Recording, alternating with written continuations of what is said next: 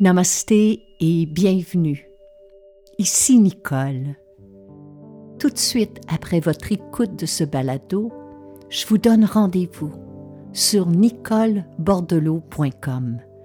Vous y découvrirez des méditations, des webinaires, des vidéos, des pistes de réflexion, des outils, mes livres, mais aussi mon agenda concernant les événements et les retraites à venir afin que nous puissions poursuivre cette aventure ensemble. Merci et bonne écoute.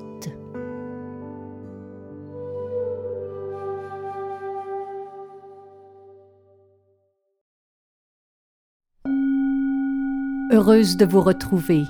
Bienvenue à un autre épisode de Nicole Bordelot en balado.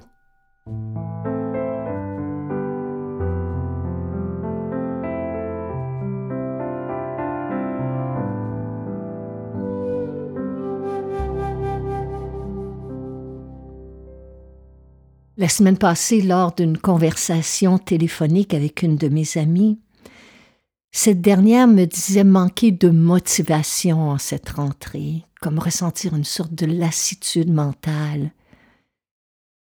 Ce qui fut fascinant pour moi au cours de cette discussion, c'est de voir à quel point elle était consciente de ce qui se passait en elle.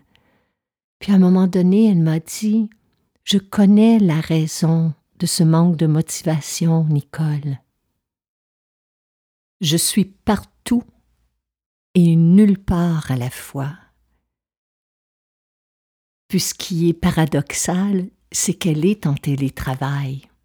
Alors elle me disait être toujours dans son appartement, entre sa cuisine et son salon, mais son mental, lui, fuit dans mille et une directions fuis sur les réseaux sociaux à lire toutes sortes de commentaires sur des sujets qui souvent, comme le disait, ne m'intéressent même pas.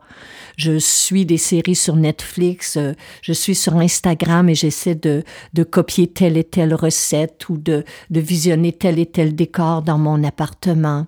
Je suis les nouveautés à la télé, je fais des listes de choses à faire, j'ai mille et un projets.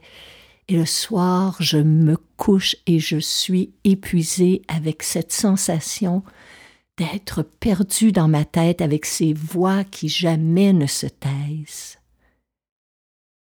Puis ça a résonné en moi, parce qu'au fil de notre conversation, on mentionnait à quel point aujourd'hui notre attention est sollicitée de part et d'autre.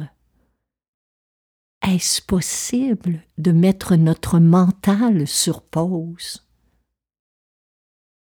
C'est notre sujet de cette semaine.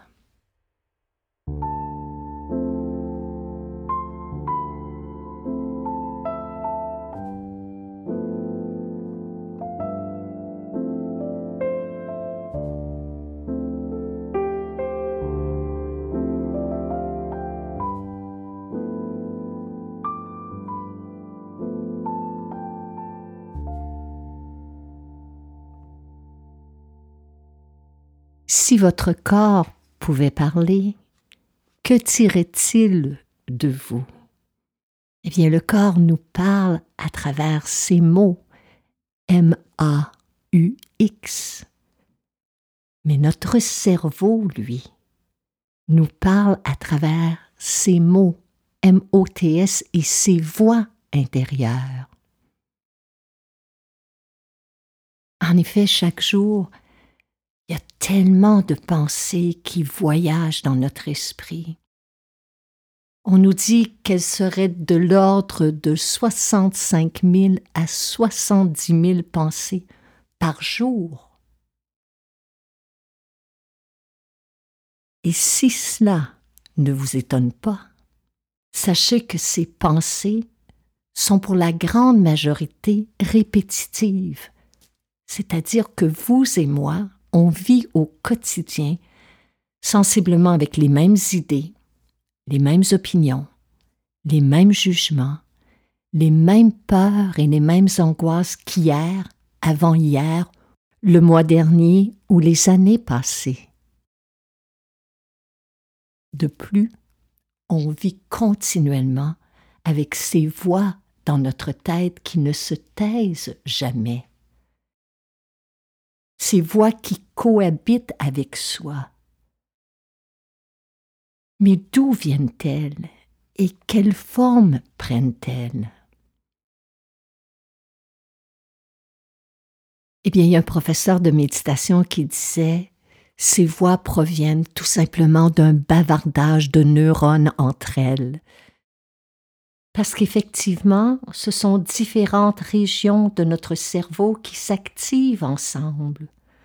Et ces fluctuations neuronales produisent des pensées et une sorte de dialogue intérieur. Comme par exemple, vous pourriez être en file d'attente et soudain une voix se met à commenter ce qui se passe autour de vous, ou vous êtes empli de souvenirs et de pensées concernant des événements du passé ou d'inquiétudes de ce qui est à venir. Ça peut être une voix qui commente et qui décrit les sensations ou les émotions qui vont et viennent dans votre corps. Bref, ce dialogue intérieur est en chacun de nous en tout temps et en toutes circonstances. Et si vous lui prêtez attention, vous allez découvrir qu'il se manifeste principalement sous deux formes. La première, c'est celle qui adresse quelque chose de concret, comme par exemple la voix qui vous dit que vous avez faim, ou qui vous informe que vous devez prendre un parapluie parce que le ciel est gris, celle qui vous indique qu'il est l'heure de se coucher ou que vous devriez payer votre compte d'électricité. Donc c'est une voix qui est concrète et c'est une sorte d'assistante au quotidien. C'est une voix sur laquelle aussi on a une forme de contrôle. Parce que très souvent, une fois qu'on a accompli telle ou telle tâche, elle se tait d'elle-même. Mais il y a cette autre voix qui, elle, peut nous pousser à nous éparpiller, à nous disperser mentalement. C'est celle qui peut zapper notre motivation parce qu'elle parle tout le temps. C'est celle qui bavarde de tout et de rien à l'heure du coucher. C'est celle qui, durant notre journée, commente tout ce que l'on fait. C'est celle qui nous questionne. C'est celle qui nous donne des ordres, celle qui nous compare aux autres, celle qui nous culpabilise. C'est celle qu'on appelle la voix de l'écho. Et dans mon plus récent livre Tout passe, je partage cette anecdote d'un jour où j'ai vraiment ressenti sur moi l'impact de cette voix. Je vous en lis un court extrait.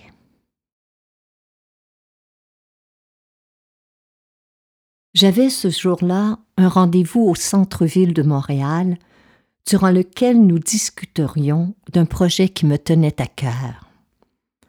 Or, je n'avais pas prévu que je serais prisonnière d'un énorme bouchon de circulation pendant une heure et demie. Après avoir téléphoné à la personne qui m'attendait pour l'informer de mon retard et m'en excuser, j'ai attendu que le trafic se remette en branle. Heureusement, une fois à Montréal, j'ai vite trouvé où me garer. Enfin, les choses se mettaient à rouler plus rondement, ai-je pensé en moi-même. Mais peu après, alors que j'étais debout devant les meubles, j'ai réalisé que je n'étais pas au bon endroit.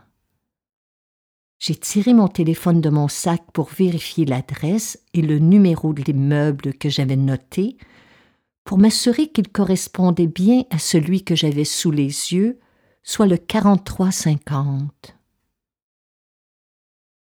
Lorsqu'on est un brin dyslexique comme moi, il est toujours bon de vérifier deux ou trois fois les nombres que l'on note dans son agenda électronique.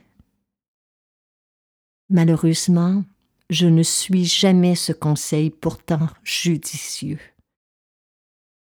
J'ai donc dû rappeler mon interlocuteur Et c'est ainsi que j'ai appris que l'on m'attendait plutôt au numéro 3450. Conclusion, je suis arrivée en retard et à la mauvaise adresse. Clairement, ce n'était pas la fin du monde. Je me suis confondue en excuses et nous avons fixé un autre rendez-vous. Fin de l'anecdote. Du moins, c'est ce que je croyais. Mais sur le chemin du retour à la maison, la voix de mon ego s'est mise en branle. Selon lui, j'avais encore fait une erreur de transcription de chiffres. Et parce que l'ego ne se repose jamais, les choses peuvent dégénérer rapidement s'il n'est pas surveillé par un esprit conscient. Et quand il se déchaîne contre nous, c'est comme s'il sonnait le glas. L'épée de Damoclès s'abat alors sur notre tête. Du coup, la culpabilité, la colère, l'apitoiement et toutes sortes d'états d'être surgissent comme de hautes vagues qui frappent un rocher. Et parce qu'il se nourrit de blâme, de critiques et de jugements, l'ego enregistre nos erreurs et celles des autres pour les ruminer et nous les répéter en boucle. Alors on a compris à travers cette histoire que quand on choisit d'écouter la voix de l'ego, tout y passe.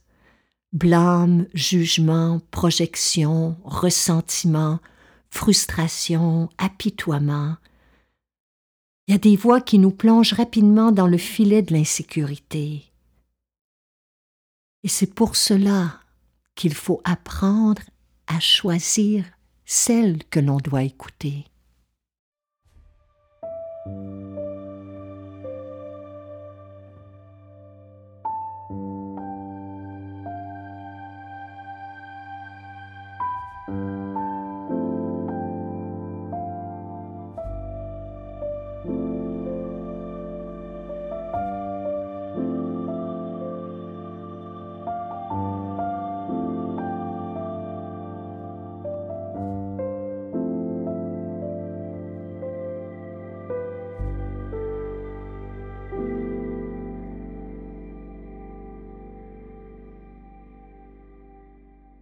Est-ce qu'on peut empêcher les voix de l'ego de nous parler? Non, pas vraiment. On ne peut pas les repousser. On ne peut pas les rejeter. On ne peut pas les supprimer par la volonté. Ce serait une lutte sans merci contre notre cerveau, et de toute manière on perdrait dans ce combat, parce que l'état qui en résulterait serait loin de celui de la paix intérieure. Si on ne peut empêcher cette voix de parler, on peut toutefois choisir la façon dont nous réagissons à ces commentaires. On peut choisir de laisser passer les commentaires négatifs, l'autocritique, les jugements, les pensées qui sapent notre énergie de vie et notre motivation, et favoriser les commentaires constructifs, les idées créatrices et les pensées qui visent à nous libérer de ces vieux conditionnements. Et avec le temps, petit à petit, ces voix vont céder place à une essence plus profonde, à une voix intérieure plus calme et plus confiante.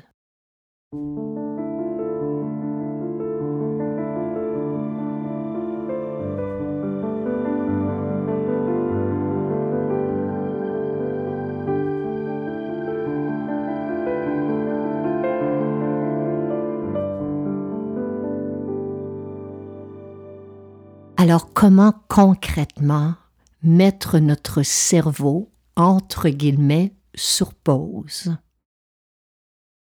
La première chose à savoir et à se rappeler, c'est que nous ne sommes pas prisonniers de ces voix.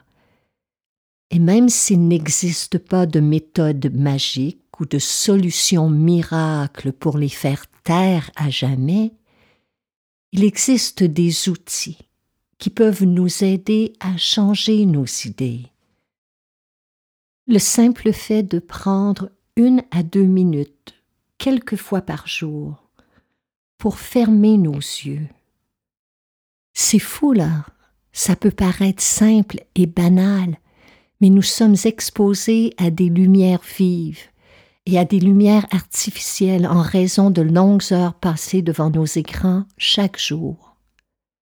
Quand on s'accorde un instant pour reposer nos yeux, on repose notre cerveau. Deux minutes, ici et là, quelques fois par jour. Et petit à petit, c'est un antidote à la prolifération de ses pensées, à la prolifération de ses voix, à ces instants même où le corps se détend. Puis bien entendu, il y a d'autres outils que vous connaissez, comme par exemple la relaxation, la respiration consciente, la lecture, une marche en nature, le yoga, le qigong, le tai chi, la course à pied, la pratique d'un art ou d'une activité. Tout cela peut nous aider graduellement à se détacher de ses voix et de ses pensées. Et vous allez observer à travers cet apprentissage quelque chose de fascinant. Au fil du temps, ces voix perdent leur emprise sur vous parce qu'elles se nourrissent présentement à même votre attention. C'est leur système de survie. Mais lorsque vous décidez de leur retirer votre attention comme si elle n'existait pas, elles disparaissent. Elles reviendront à la charge, bien entendu. C'est un apprentissage. Mais au fil du temps, petit à petit, ces voix vont céder place à une essence plus profonde, à une voix qui est déjà en vous, une voix qui est plus calme et plus confiante.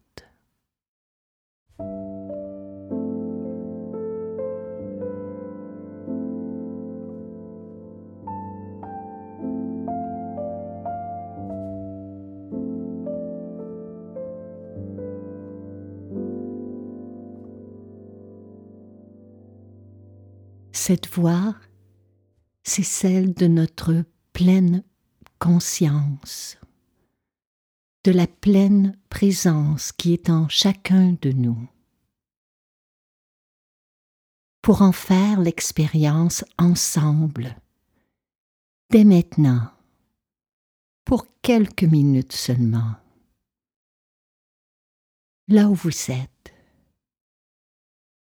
accordez-vous simplement la permission d'être.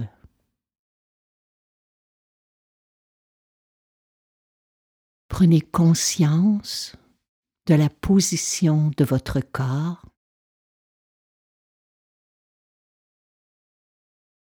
et si nécessaire, faites quelques ajustements ne serait-ce que pour être 5 à 10% plus confortable.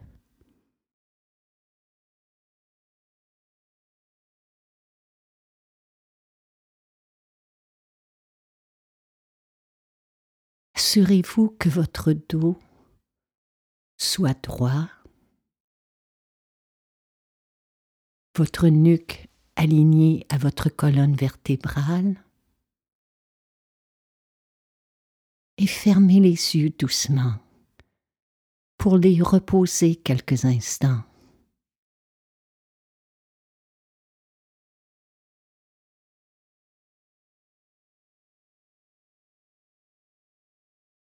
Prenez conscience que ce moment vous appartient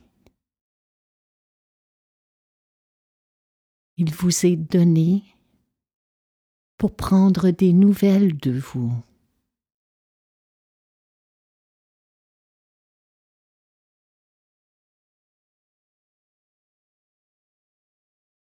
Une belle manière de prendre des nouvelles de soi,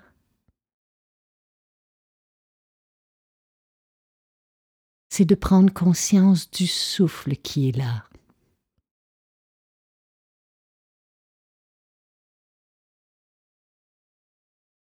Ce ventre qui se soulève et s'abaisse.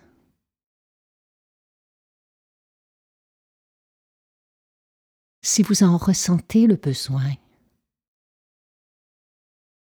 prenez quelques longues, lentes et profondes respirations par le nez.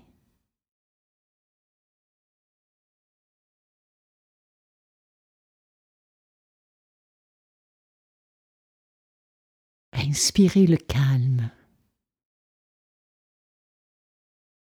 Expirez le stress, la fatigue, les tensions.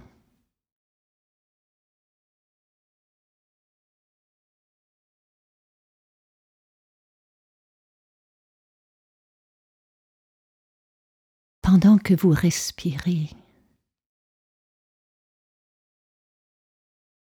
soyez pleinement présent à chaque inspiration, pleinement présent à chaque expiration.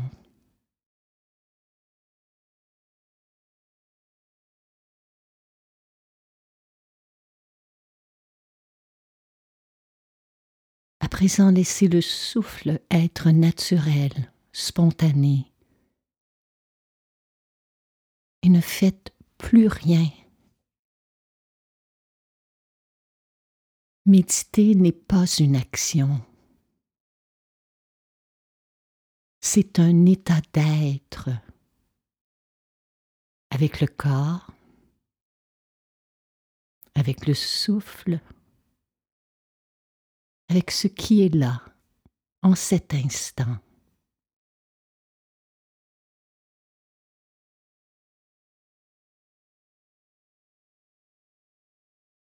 Dans cette pratique, il n'y a rien à obtenir, rien à repousser, rien à contrôler.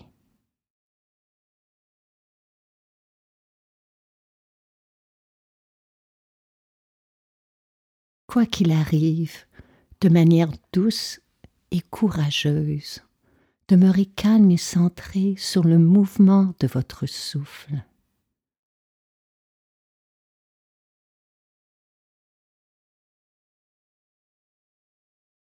Si le mental est agité, encombré de pensées, de voix répétitives, ne réagissez pas.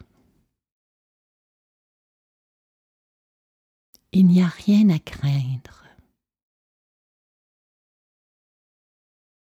Soyez simplement témoin des pensées, des histoires, des scénarios qui vont et viennent dans votre tête. Mais n'intervenez pas.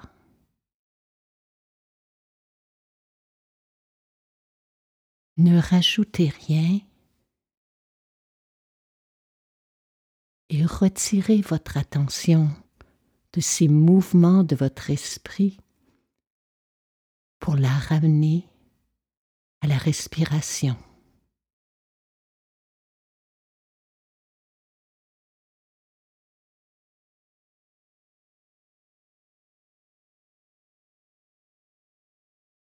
L'élément clé de cette pratique, c'est d'être conscient, témoin bienveillant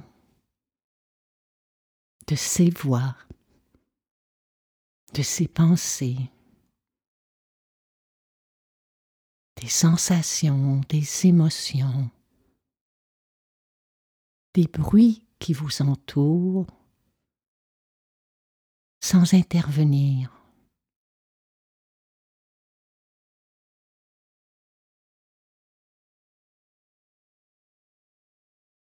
Méditer nous apprend qu'il y a un temps pour chaque chose. Un temps pour penser, un temps pour réfléchir, un temps pour agir. Et un temps pour être.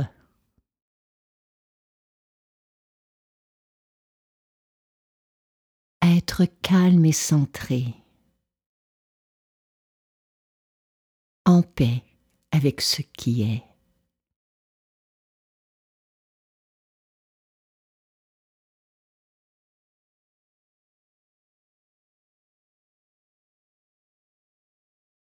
établi en ce souffle. Établi en cet instant. Établi ensemble dans cette paix, dans ce calme.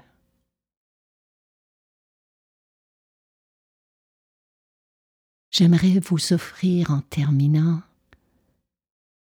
un magnifique texte tiré de la philosophie taoïste. C'est un texte que vous pouvez écouter et méditer chaque jour en laissant ces mots résonner en vous, en les laissant se glisser à l'intérieur de vos souffles petit à petit, le silence se fera dans votre esprit.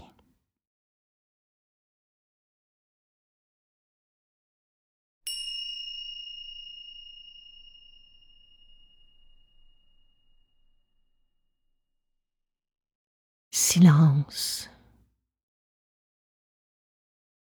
Parle seulement quand cela est nécessaire. Pense à ce que tu vas dire avant d'ouvrir la bouche. Sois bref et précis, car chaque fois que tu laisses sortir des paroles de ta bouche, tu laisses sortir en même temps une partie de ta vitalité. Développe l'art de parler sans perdre d'énergie. Ne fais jamais des promesses que tu ne peux tenir. Ne te plains pas et n'utilise pas dans ton vocabulaire des mots qui projettent des images négatives, parce que cela produira à l'extérieur de toi tout ce que tu as fabriqué avec l'intention qui a chargé tes mots. Si tu n'as rien de vrai, de nouveau et d'utile à dire, il est préférable de rester silencieux et de ne rien dire.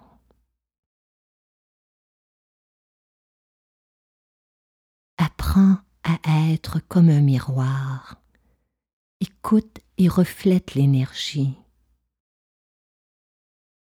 L'univers même est le meilleur exemple de miroir que la nature nous ait transmis, parce que l'univers accepte sans condition nos pensées, nos émotions, nos paroles, nos actions, et nous envoie le reflet de notre propre énergie sous la forme des différentes conditions qui se présentent dans notre vie.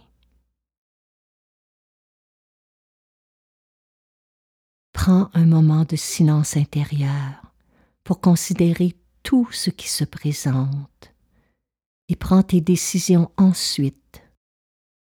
Tu développeras ainsi la confiance en toi-même et la sagesse. Évite de juger et de critiquer les autres. Le Tao est impartial et sans jugement ne critique pas. Il possède une compassion infinie et ne connaît pas la dualité. Chaque fois que tu juges quelqu'un, la seule chose que tu fais est de te désunir, d'exprimer ton opinion personnelle. C'est une perte d'énergie, seulement du bruit. Laisse tout en chacun résoudre ses propres problèmes et concentre ton énergie en ta propre vie. Occupe-toi de toi-même. Ne te défends pas. Lorsque tu essaies de te défendre, tu donnes encore plus d'importance aux paroles des autres et encore plus de force à leur opinion. Si tu acceptes de ne pas te défendre, tu montres que les opinions des autres ne t'affectent pas, que tu écoutes, que ce sont seulement des opinions et que tu n'as pas à convaincre les autres pour être heureux.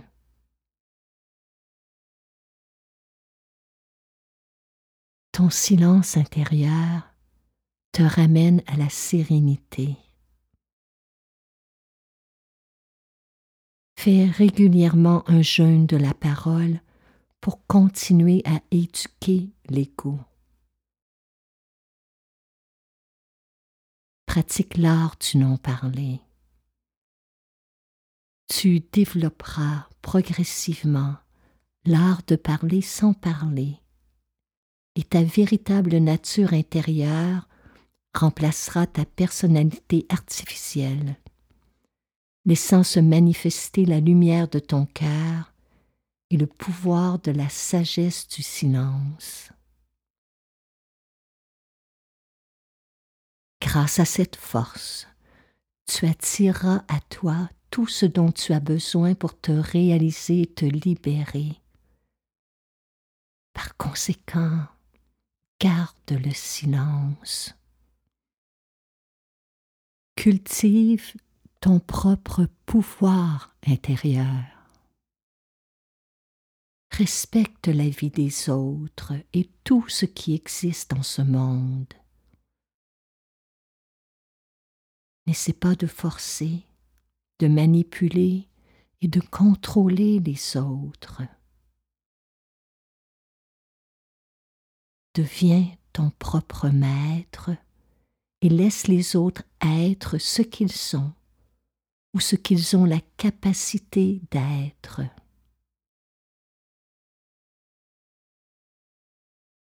Installe-toi dans le silence et l'harmonie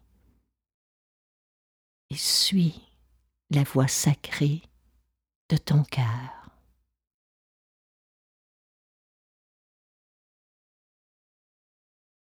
Namaste.